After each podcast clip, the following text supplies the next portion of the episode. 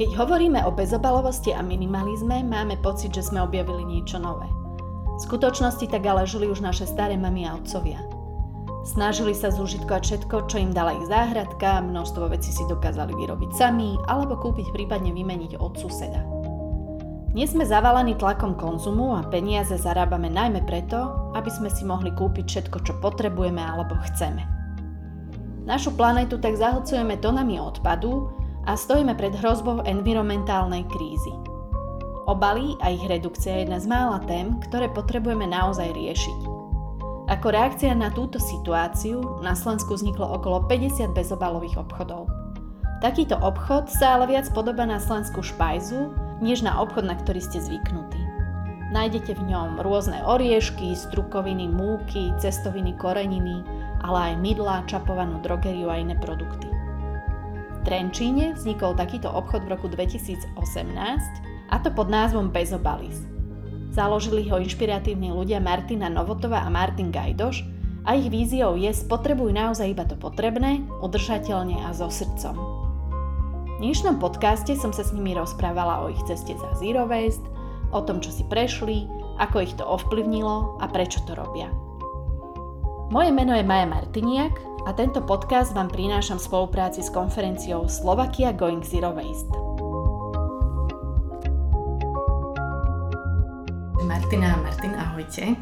Budeme sa dnes rozprávať o zero waste minimalizme a nejakom ekologickom zmýšľaní. A ja by som sa na úvod chcela spýtať ohľadom vášho obchodíka bez obalíc, kde vás to posunulo? Mám pocit, že práve vytvorením toho obchodu ste ako keby začali dávať dokopy istú komunitu ľudí a posúvať ekologické myslenie ľudí, ktorí sú okolo vás. Ja by som možno na začiatok povedala, že nám to v prvom rade uľahčilo aj náš taký osobný život, pretože mm, vlastne tento životný štýl nám je veľmi blízky a išli sme si ho aj ešte predtým, ako sme obchod otvorili. Len sme mali presne problém s tým, ako nakupovať niektoré veci a podobne, takže nám to v tomto ohľade veľmi uľahčilo život, pretože v podstate všetko, čo do domácnosti potrebujeme, alebo teda takmer všetko, tak si vieme už zohnať takýmto spôsobom a to sa stalo aj takým základom pre vyskladanie napríklad prvotného portfólia, pretože vieme, čo takáto zero domácnosť potrebuje, čo očakáva a podobne. No a aby to neznelo, že sme urobili v Trenčine my nejakú úplne najväčšiu zásadnú zmenu, tak e, my sme vlastne prišli do Trenčina vtedy, keď sa takéto komunity tu už začali ukazovať, alebo začala tá osveta naberať raznejšiu rýchlosť a my sme prišli v takom správnom čase, kedy ľudia prejavovali o to záujem a v podstate už takéto niečo v Trenčine očakávali, ale tá komunita ľudí tu bola určite aj bez ohľadu na nás. Ale treba zase povedať, že ten obchod a naše aktivity okolo neho nám práve otvorili ako keby dvere do týchto záujmových skupiniek, či už nejakých environmentálnych alebo dobrovoľníckých. A mali sme možnosť im teda aj my pomôcť našimi vedomostiami, skúsenostiami, ale zase v mnohom aj oni nám, takže je to taký win-win scenár. Keby sme mali ísť hlbšie do toho, čo všetko teda robíte, vieme niekde začať? No, v prvom rade my aj ten náš obchod sa snažíme prezentovať tak, že nie sme nejaká predajňa, kde kúpite XY produktov, ale snažíme sa to komunikovať tak, že Bezobalíz je v podstate miesto, kde nájdete jedno riešenie kompletné pre váš nejaký udržateľný životný štýl, pre vašu domácnosť, nejaké fungovanie v tom súkromnom živote. Takže s tým ide ruka v ruke aj také klasické poradenstvo. Mnoho ľudí k nám ani nepríde, že vyslovene na nákup, ale snažia sa zistiť, čo by mohli zmeniť vo svojom nejakom konzumnom správaní alebo aby žili udržateľnejším spôsobom života a v tomto sa im snažíme pomôcť. Takže toto je úplne že taký ten základ priamo u nás v obchode. Okrem toho sa venujeme aj nejakým osvetovým aktivitám pre verejnosť, konzultujeme environmentálny dopad v súkromných firmách, boli sme pri bezodpadovosti niektorých verejných podujatí v Trenčíne, takže je toho celkom veľa. Prednášky na školách, v nejakých skautských kluboch, kto má záujem o tieto informácie, tak tam sme v podstate otvorení nejakej, nejakej spolupráci. Čiže je to viacej ako keby takých okruhov, čomu sa venujete. Ja by som sa vrátila vlastne práve k tým zákazníkom bez obalisu. Našla som na vašej facebookovej stránke, že organizujete pravidelne nejaké workshopy a tak. Čo viete tých ľudí priamo naučiť? Asi by som povedala, že sa to strieda, lebo tak ako sa vyvíja celkovo to povedomie o ekológii a ľudia sa postupne dostávajú k stále viac a viac informáciám, tak si skúšajú veľa vecí aj doma. Veľakrát sa stane, že k nám prídu na nejaký workshop a ten workshop má veľký úspech, opakujeme ho niekoľkokrát, ale potom už postupne záujemom prestane, lebo ľudia jednoducho sa to naučia a už si to potom robia sami doma. Takže preto sa snažíme tie veci aj striedať, aj tie tematiky prinášať niečo nové. Ale možno za takú stálicu by som považovala kváskovanie. To je niečo, čo odkedy sme otvorili obchod, tak o to stále záujem je, rôzne formy a podobne, aj keď teda neviem, že či to je úplne spojené so zero waste, ale v podstate by sa dalo povedať, že to ide ruka v ruke s takými handmade vecami, pretože človek, eh, keď ide týmto štýlom, tak si chce tie veci vyrobiť aj sám, pretože vie, čo dáva do tých či už potravín, alebo keď si niekto vyrába aj kozmetiku, drogériu. Takže takéto kreatívne veci, rôzne upcyklačné workshopy, alebo robievame aj workshopy na tému výroby produktov, ktoré si u nás môžu kúpiť s tým zámerom, nie aby sme vyslovene zvýšili ten predaj, ale aby sme ľuďom ukázali, čo sa skrýva za tým produktom, koľká práca. A veľmi pekne to vidno na tom, že niektorí ľudia prídu k nám do obchodu a povedia, fúha, toto je drahé, Urobíme potom workshop, prídu si to vyskúšať, ako sa to vyrába, čo všetko na to treba, koľko času tomu treba venovať, aké to je pracné a potom sa ich pýtame, že nakoľko by ste si ohodnotili ten svoj výrobok a tá cena je úplne niekde inde, takže potom tí ľudia už nikdy nepovedia na takéto veci, že sú drahé a naozaj si uvedomujú, že tá ľudská práca má tiež hodnotu a pokiaľ sú to aj kvalitné veci. Bavíme sa napríklad o výrobe obrúsko zo včelieho vosku, ktoré slúžia ako náhrada potravinovej fólie na balenia potravín. Takisto taká príjemná aktivita bolo šitie vrecúšok miesto sáčkov na nákup zeleniny, ovocia a podobne. O to bol veľmi veľký záujem, lebo sme vytvorili vlastne také príjemné prostredie, že si teda ženy prišli k nám večer úplne tak spomaliť, pustili sme príjemnú hudbu, nejaké občerstvenie sme pripravili a oni si tak pekne komunitne šili, rozprávali sa pri tom a potom tak hrdo si odniesli ten svoj vlastný výrobok alebo ho niekomu darovali ako darček, čo je tiež krásne, keď sa takto ľudia vracajú postupne k darovaniu veci, ktoré sami vyrobili a ešte majú aj nejaký takýto zmysel vyšší. A zároveň ešte aj z tej environmentálnej oblasti sa uskutočnili aj priamo u nás v obchode niekoľké prednášky, kde sme neprednášali my, to by nám prišlo asi také trošku smiešné, ale pre, pozvali sme si práve nejakých lektorov a prednášajúcich z ich oblasti, aby nám porozprávali. Napríklad o slow fashion, alebo sme mali ako zvládnuť Vianoce tak, aby boli viac v zero waste štýle a podobne.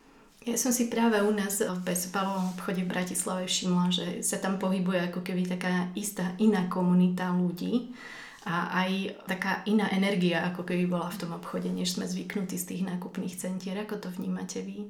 toho zákazníka, človeka bezobalového. Určite, akože z našej pozície tých predávajúcich, tak my naozaj máme pocit, ako keby k nám chodili priatelia na návštevu. Dá sa povedať, že No nebolo to samozrejme od začiatku, pretože my sme do Trenčína prišli z Bratislavy, takže sme tu veľa ľudí nepoznali. Ale už teraz je to naozaj tak, že no, veľa našich zákazníkov je v skutočnosti našimi priateľmi. My máme vždycky pocit, ako keby k nám niekto prišiel na návštevu a snažíme sa tam nabudiť takú atmosféru, aby taký istý pocit mali aj oni, keď k nám prídu. A myslím, že to sa nám celkom darí. Nebýva to o nejakých trápnych smoltelkoch, ktoré možno všetci poznáme, keď sa stretneme na ulici veľmi rýchlo, ale naozaj častokrát vieme, čo riešia u seba doma, čo majú nové. Pri niektorých zákazničkách sa stáva, že k nám začnú chodiť, potom vidíme, že už sú tehotné, rastie im brúško, potom prídu s malým batolatom, to sú tiež úplne krásne príbehy a máme ten pocit, že, že sme pri tých ľuďoch blízko. No a verím, že to je teda aj naopak.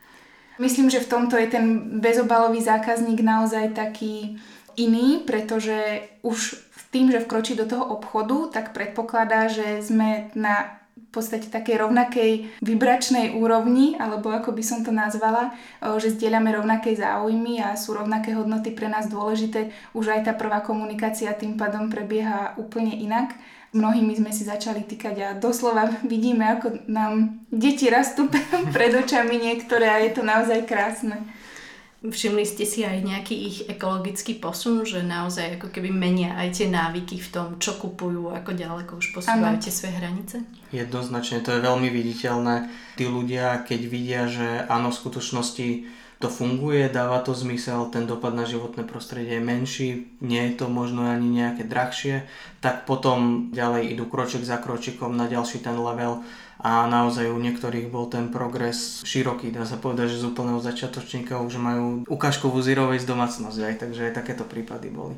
A krásne je to, keď vidíme, že im to robí radosť. Veľakrát dostávame, každý deň dostávame správy, keď ľudia sa nám tak príjemne chvália, že aha, čo sa mi podarilo, um, už som dva týždne nevyniesol smeti a veľmi som na to hrdý a vyslovene zdieľajú tieto veci, takže to, čo zároveň nám potom dáva naspäť tú energiu a vieme, že to má zmysel, že to nie je len o tom, že sme si otvorili obchod a zaujíma nás, koľko toho predáme, ale naozaj pre nás je veľmi dôležité aj to, že tí ľudia sa takto posúvajú. Ten progres toho zákazníka je viditeľný najskôr presne, ako Maťo hovoril, prídu sa pozrieť, potom si niečo možno už aj kúpia do nášho vrecka papierového, potom ďalší krát alebo o pár týždňov prídu už aj so svojím vreckom a potom nám prídu povedať, že naozaj si všimli, že toho obalového materiálu napríklad doma tým pádom majú oveľa menej. Tiež je dôležité, že im dávame priestor na to, aby to naozaj robili veľmi postupne.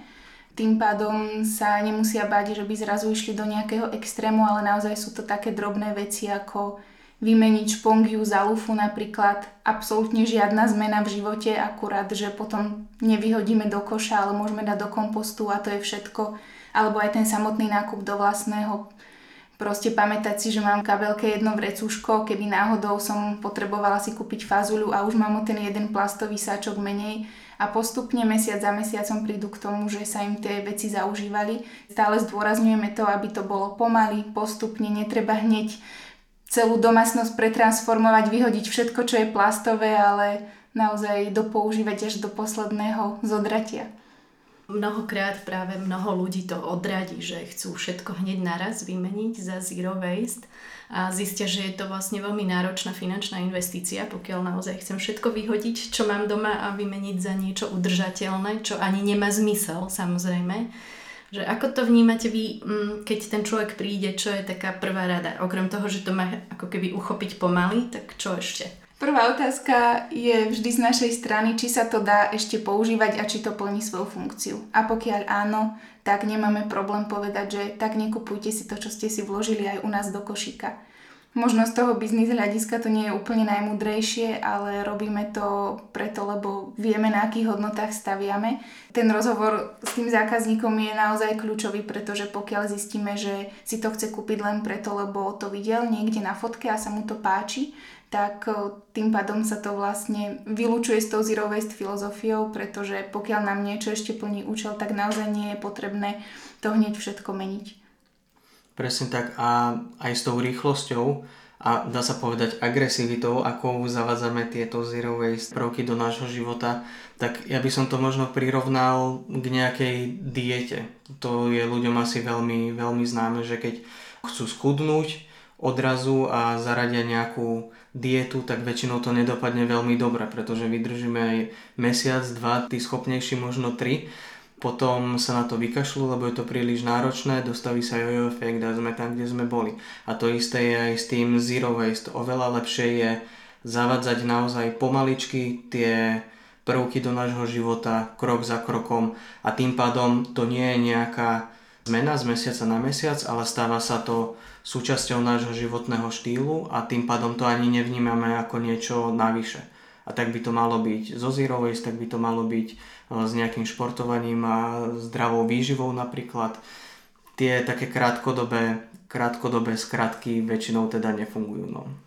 Ja vravím ešte, že pozrite sa do svojho koša a tam uvidíte, kde máte začať. Lebo keď vlastne začneš triediť ten koš, tak eh, v podstate máš minimálne na pol roka čo robiť, aby, aby nevznikal. Jasné. A s najväčšou pravdepodobnosťou zistíte, že máte tam mnoho bioodpadu, že tam máte mnoho jednorazových sáčkov z rôznych cestovín a takýchto záležitostí, takže netreba hneď začať vyhadzovať plastové veci z detskej izby napríklad, ale skúsiť si ten nákup v bezobalovom obchode alebo skúsiť ten bioodpad poriešiť nejakým iným spôsobom a presne taká tá interná analýza vlastného domáceho koša je veľmi fajn na začiatok. A pokiaľ k tomu chce niekto pristupovať vyslovene systematicky, že je taká povaha napríklad, tak zvykneme odporúčať také mesačné intervaly. Nech si napíše kľudne zoznam 12 vecí a každý mesiac zaradí nejakú takúto novú záležitosť do svojho životného štýlu. Bude mať mesiac na to, aby sa stala úplne bežnou súčasťou jeho života, aby to nepovažoval už za zmenu a potom k nej pridať niečo nové. Hlavne, aby to bolo prirodzené a aby to bola pre toho človeka radosť a aby nemal stres z toho, že pre Boha, tak dnes som si kúpil v plastovom kelímku jogurt, tak teraz budem mať z toho výčitky svedomia a budem sa nejako za to trízniť v duchu, tak vtedy to tiež nemá mať zmysel. Pretože tým pádom nemáme energiu na to, aby sme inšpirovali ďalších a to je veľmi dôležité keď človek bude vyžarovať tú radosť z toho, ako mu to ide, aké robí progresy, tak je oveľa väčšia šanca, že inšpiruje ďalších ľudí, ako keď bude hovoriť o tom, že zlyhal, pretože si kúpil plastovú fľašu. Podarilo sa vám inšpirovať aj vašich dodávateľov?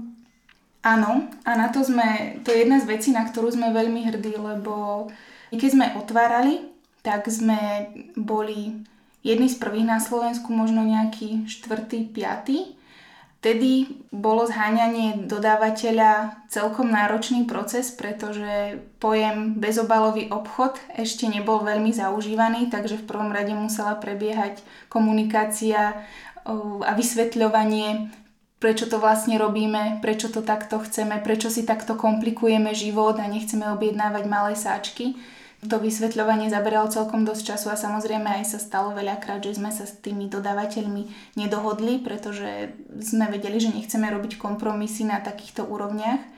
Ale zase naopak, stalo sa nám aj to, že sme boli extrémne príjemne prekvapení, pretože keď sme sa s tými ľuďmi stretli, tak sme si ľudsky sadli, hodnotovo sadli a povedali, že pôjdu do takejto skúsenosti s nami a vyskúšajú to aj oni ale teda boli to mesiace dohadovania, pretože bez osobných stretnutí nejakým jedným mailom by sme to určite nevedeli takto vybojovať a vydúpať si, ale keď sa človek už potom stretne, tak eh, vie to trošku aj inak vysvetliť a objasniť.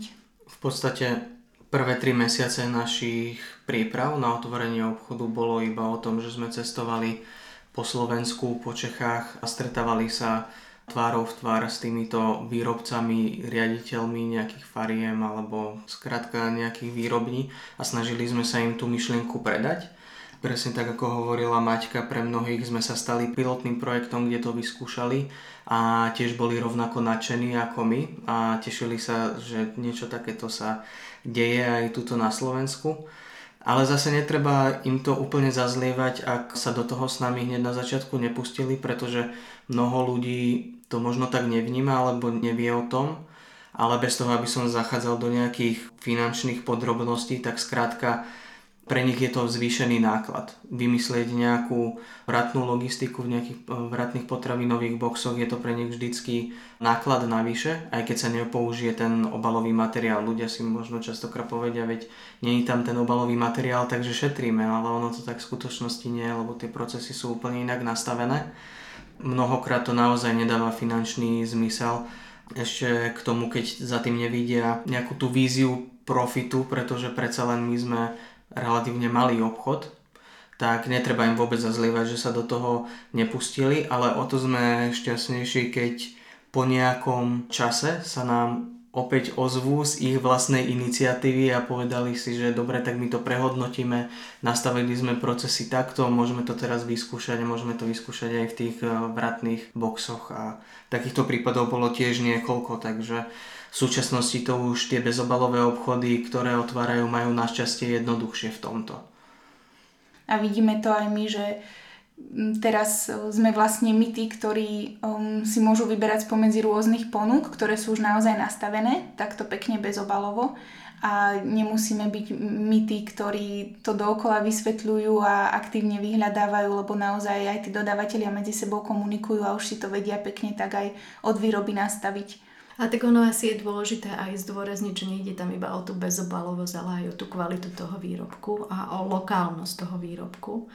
Darí sa vám udržať to lokálne, alebo máte aj výrobky, ktoré by teoreticky ste mohli kúpiť v okolí, ale jednoducho ten dodávateľ nie je tomu prístupný a musíte to naozaj dovážať z nejakej väčšej diálky, napríklad z východu Slovenska alebo z Čiech? Máme taký mix produktov, samozrejme, že sa snažíme vždy čo najlokálnejšie. Jednak ale sú produkty, ktoré na Slovensku sa nedajú zohnať, buď sa nepestujú, alebo sa nevyrábajú, nie je tu na to technika, nie sú tu na to podmienky a podobne.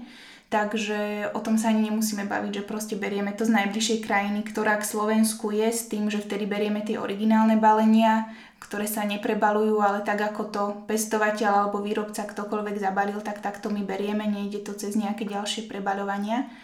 Pre nás je stále, keď je niečo zo Slovenska alebo z Česka, tak je to stále považujeme za veľmi lokálnu vec, pretože dnes už v tom, ako sme globalizovaní a jak sa jednotlivé aj krajiny špecializujú na výrobu niečoho svojho, tak je to stále ťažšie a ťažšie. Takže Slovensko a Česko je pre nás stále keby lokálna oblasť.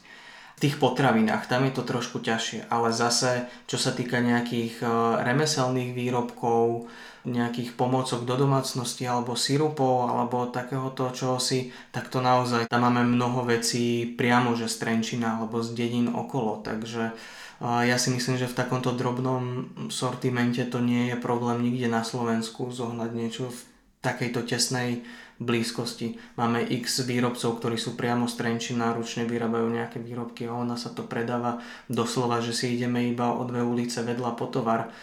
Ostáva vám veľa obalov? Jedno z takých základných kritérií, ktoré zohľadňujeme pri výbere produktov, čo sa týka teda potravín, tak e, je práve logistika v tých zálohovaných vratných boxoch alebo vedrách, čohokoľvek, takže to je taká prvá vec. Samozrejme, že nie vždy sa to dá, lebo nie každý, ako Maťo spomínal, je ochotný a schopný tú logistiku takto zabezpečiť. V takom prípade sa snažíme využiť princípy obehového hospodárstva a posúvať tie veci ľuďom, o ktorých vieme, že to využijú. To znamená rôzne internetové obchody, ktoré tým pádom nemusia napríklad kupovať nové krabice na balenie tovaru, bublinkovú fóliu, posúvame dievčatám v Trenčine, ktoré takisto balia do nej potom svoje výrobky a všetky takéto záležitosti, až kým prídeme do úplne toho posledného štádia, kedy nám zostávajú bločky od zákazníkov, ktoré tiež sme teraz už vyriešili a vieme ich posielať na mail, alebo pokiaľ sú to, keď sa bavíme vyslovene o obaloch, už úplne zničené, nejaké zamastené špinavé obaly, tak tie sa snažíme zúžitkovať v rámci našich rodín na rôzne veci, aby nemuseli oni kupovať si svoje vlastné sáčky. To, čo my vyhadzujeme ako obchod, tak toho je naozaj málo. Dá sa povedať, že štandardná slovenská domácnosť vyhadzuje svoj odpad mnohonásobne častejšie a viac ako naša malá firmička, ale ktorá zasa vie uživiť 2,5 človeka, reálne dosahuje aj nejaký profit v podstate od nejakého tretieho mesiaca, ako funguje. Takže podľa mňa je to taký pekný best practice toho, že naozaj dá sa robiť aj biznis na ktorom síce človek nejak extrémne nezbohatne, ale uživí ho a vie ho robiť aj tak, že ten dopad na životné prostredie je úplne minimálny. A ja si pamätám, no však nebolo to až tak dávno, ale keď sme uh, otvorili obchod, tak v podstate trvalo nejakého pol roka, kým sme si vybudovali celú túto sieť a tie distribučné cesty, kam vieme ten zbytkový materiál posúvať. Ale to neznamená, že sme ho vyhadzovali. My sme ten prvý pol rok naozaj všetko, čo nám ostalo, hordovali v našich skladoch a potom sa nám to postupne podarilo uh, rozoslať ďalej, uvoľnilo sa to a teraz to už máme tak nastavené, že v rámci toho mesiaca, čo nám príde, to nám aj odíde a pekne to šlape ako, ako také namazané hodinky. Toho sa veľmi tešíme. A tých možností, ako sa to dá využiť, je naozaj, naozaj extrémne veľa od remeselníkov po nejaké družstva, ktoré môžu používať vrecia. Sice sa už nemôžu použiť na potravinové účely, ale na krmivo sa môžu použiť. presne tieto e-shopy, obchody, sklárne, ktoré predávajú sklad, oni proste potrebujú strašne veľa výplňového materiálu. Nie je to až také zložité, možno ako by sa zdalo, keď si s tým človek dá trošku práce. Vždy je jednoduchšie to rovno zahodiť, keď človek niečo vybalí a viacej neriešiť. Myslím si, že nevyhodíme viac ako nejaký jeden obal mesačne, takže naozaj do koša, že poputuje do zmesového komunálneho odpadu. To, to si myslím, že to si aj prestrelila, že to je oveľa menej. Práve tým, že teda ste nastavili tú svoju firmu naozaj, aby fungovala v rámci tej recyklácie tých obalov, ako to máte práve s tým ekoporadenstvom? A volajú vás firmy, chcú, aby ste im urobili nejakú prednášku. Aký máte postup, keď vás oslovia s takouto požiadavkou? No, my sme takýmto dopytom, ak to môžem takto nazvať, veľmi radi. Pristupujeme k tomu veľmi individuálne, akože tu nemáme nič nejako zakategorizované, pretože každá firma, asi tak ako každý jednotlivec alebo každá domácnosť je úplne že jedinečná. Každý má nejaké iné potreby a niečo iné potrebuje zlepšovať. Takže väčšinou to funguje tak, že prídeme na nejaké stretnutie, zauditujeme ten nejaký úsek, ktorý vyslovene chcú vylepšovať, či už je to niečo v kancelárii, po prípade niečo z prevádzky, ak tam sme schopní priniesť nejaké naše know-how, prídeme s niekoľkými riešeniami, vždycky sa to snažíme aj pretaviť do takého finančného výkazu, že aby tie firmy, tie subjekty reálne videli, že môže ich to stať menej, alebo ich to nebude stať viac, ale ten efekt tam na konci toho dňa bude pozitívny. Takže chceme ich motivovať aj skrz túto optiku, pretože vieme, že častokrát toto býva práve nejaké smerodajné alebo určujúce, či sa projekt rozbehne alebo nie. A potom pomáhame aj s implementáciou už tých konkrétnych riešení. Náš taký najzaujímavejší projekt a taký, ktorý aj že najlepšie dopadol, bolo vo firme Adient, kde to zahrňalo naozaj všetko.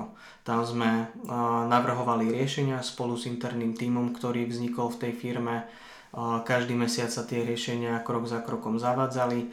My sme tam chodili ako takí ambasádori z tej zmeny, takže sme tam mali aj prednášky, kde sme ľuďom predstavovali, čo sa bude meniť, prečo sa to bude meniť, čo sa tým zmení, aby skrátka nemali pocit, že manažment si tu niečo vymyslel a teraz to musíme robiť, ale aby to prijali, aby videli, čo je za tým a to si myslím, že to sa nám celkom, celkom podarilo. Ale toto bol naozaj že obsiahly projekt, Niekedy niekto chce iba v rámci CSR nejakú osvetovú prednášku alebo workshop.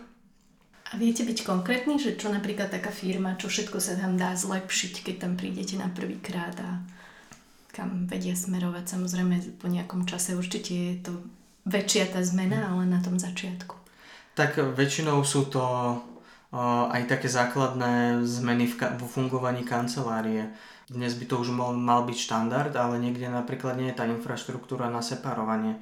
Takže tam prichádzame s návrhmi, ako to nastaviť tak, aby to naozaj tých ľudí neobmedzovalo, aby to bolo prirodzené. Zároveň akože aj z toho takého behaviorálneho hľadiska, ako sa to dá nastaviť, aby nad tým ani nerozmýšľali.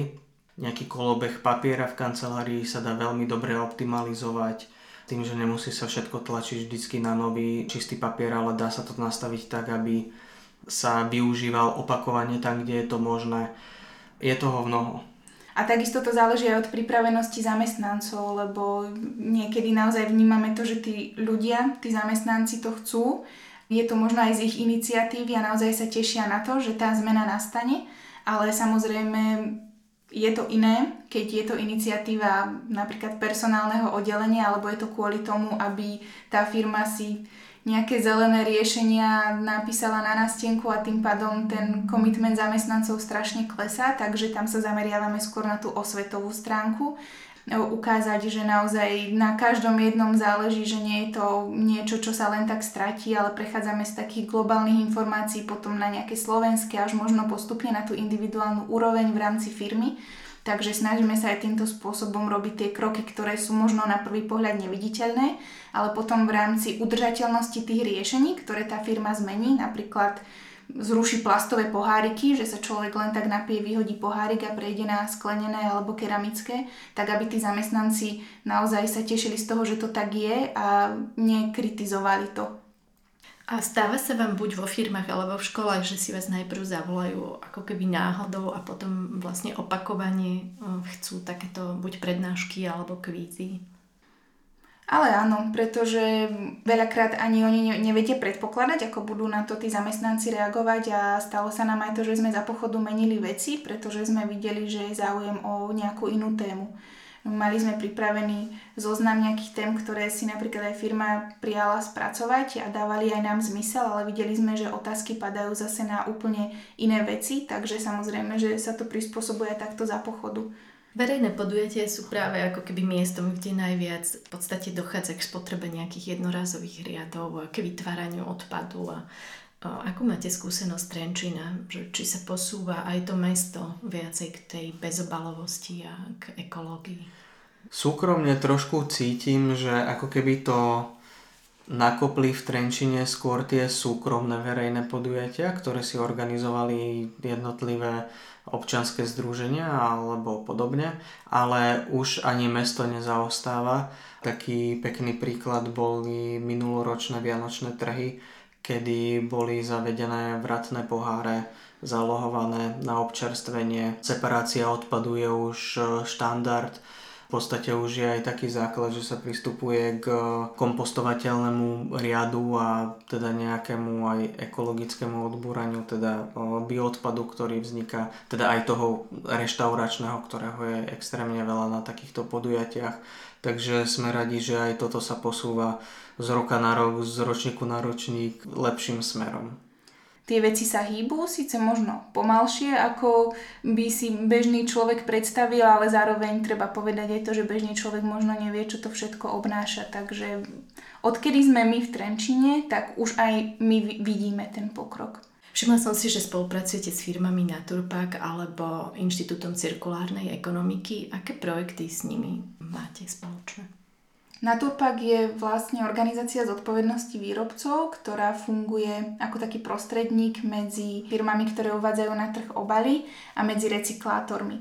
Sú to ľudia, ktorí zároveň chcú takisto budovať osvetu a povedomie o tom, ako triediť odpad, aby to bolo správne, aby to dávalo zmysel, takže im veľmi záleží tiež na tom vzdelávaní, takže to je vec, ktorú máme spoločnú. A tým, že oni s tými recyklátormi sú v neustálom kontakte, tak tým pádom majú k dispozícii samozrejme oveľa o, viac aj detailnejších informácií. A zase si uvedomujú, že my sme skôr činní v takej, na takej tej úrovni bežných, obyčajných ľudí a domácností. To tak dáva zmysel, že vlastne tie dôležité informácie od nich my potom vieme posúvať tým našim komunitám. A čo sa týka Inštitútu cirkulárnej ekonomiky, tak to sú ľudia, pred ktorými veľmi skláňame klobúk dolu, lebo oni naozaj sa tomuto venujú už dlhé roky, sú to naozaj profesionáli. Čo sa týka odpadu, čo sa týka aj ekológie, oni naozaj pracujú na takých veľkých projektoch aj v spolupráci so štátom, v spolupráci s mestami, so samozprávami, pokiaľ je niečo potrebné na nejakej regionálnej úrovni, tak vtedy vždy radi sa zapojíme. Napríklad momentálne pracujú na vytvorení tzv. cirkulárnej mapy, ktorá doteraz bola vytvorená len pre Bratislavu, teda v úvodzovkách len, lebo to je takisto veľká vec.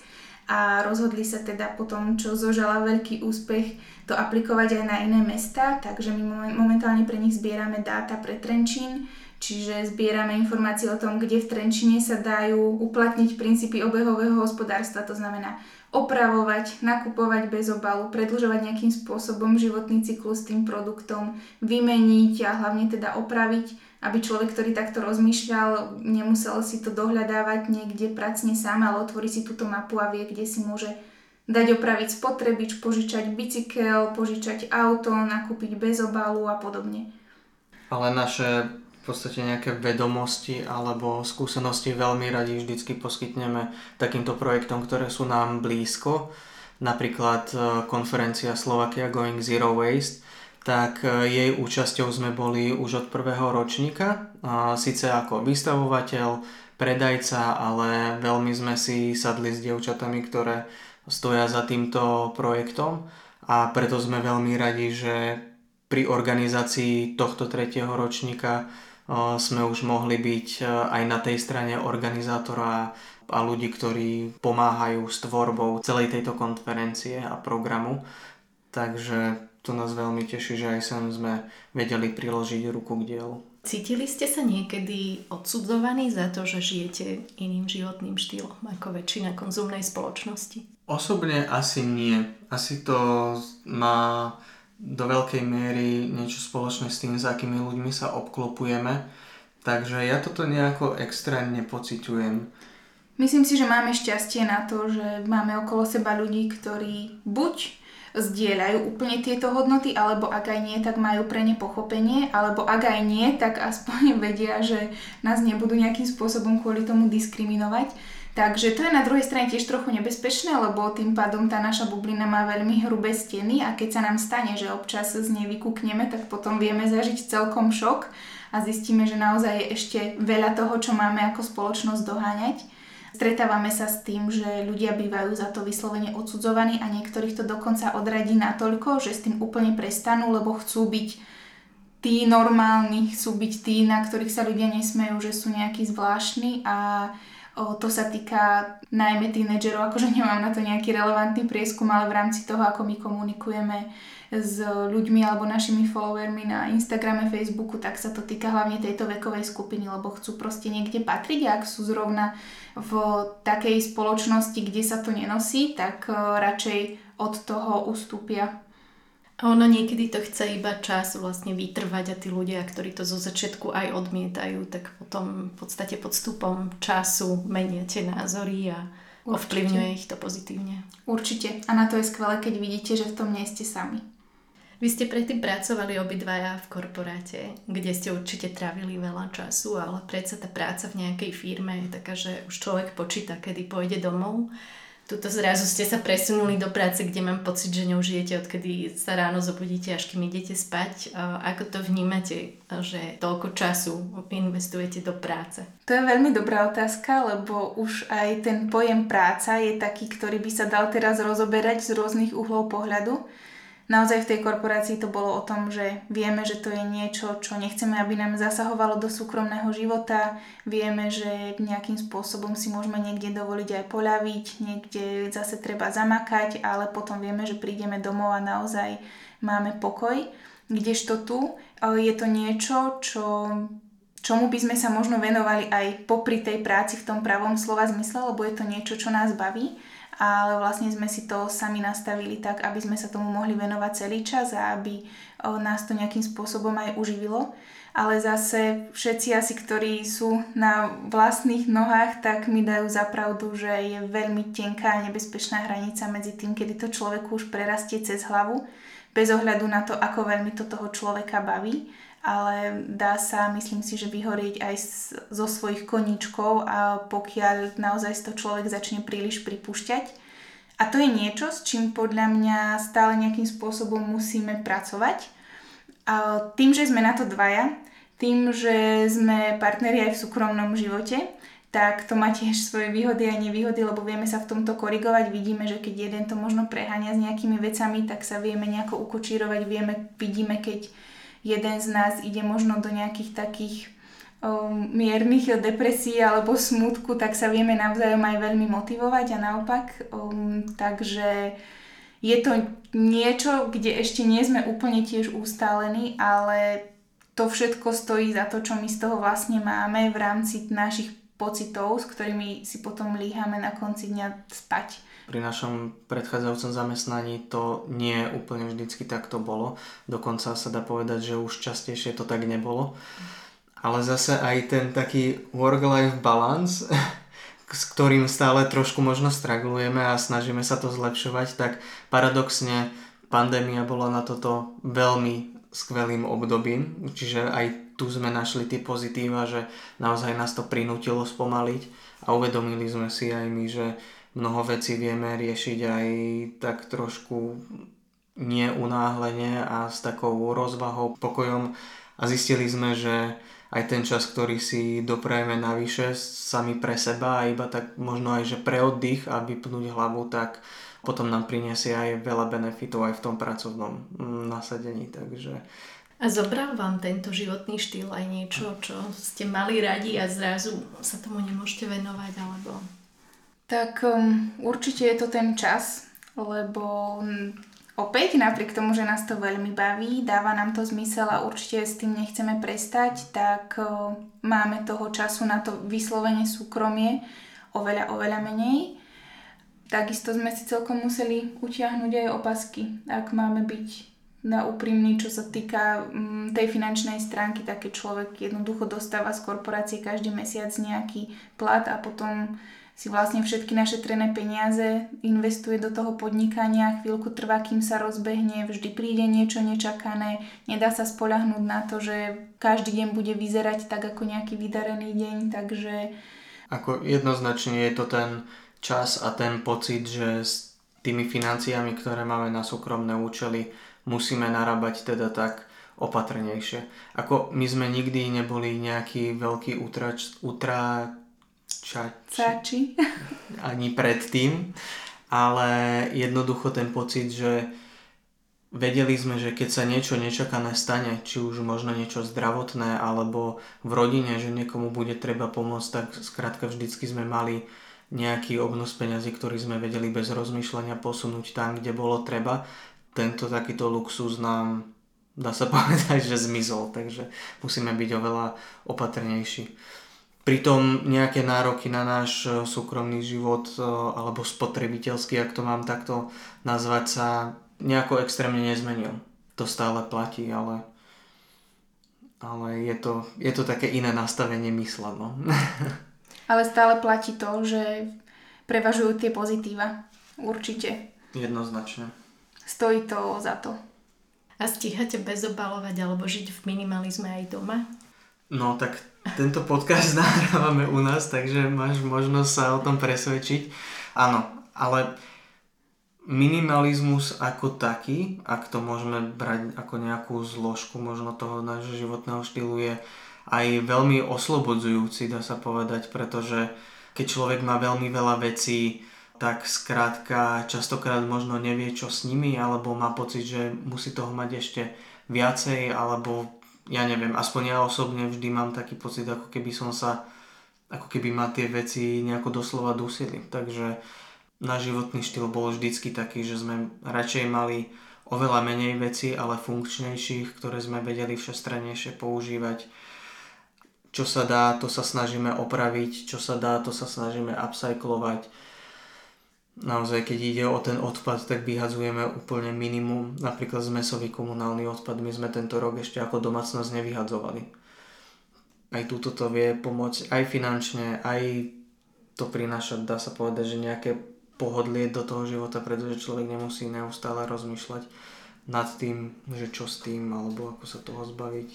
Je to veľmi praktické, je rýchlo upratané, dá sa rýchlo pobaliť, dá sa rýchlo vybaliť podstate človek nehľadá veci, vie, kde ich má väčšinu, teda drvivú, väčšinu.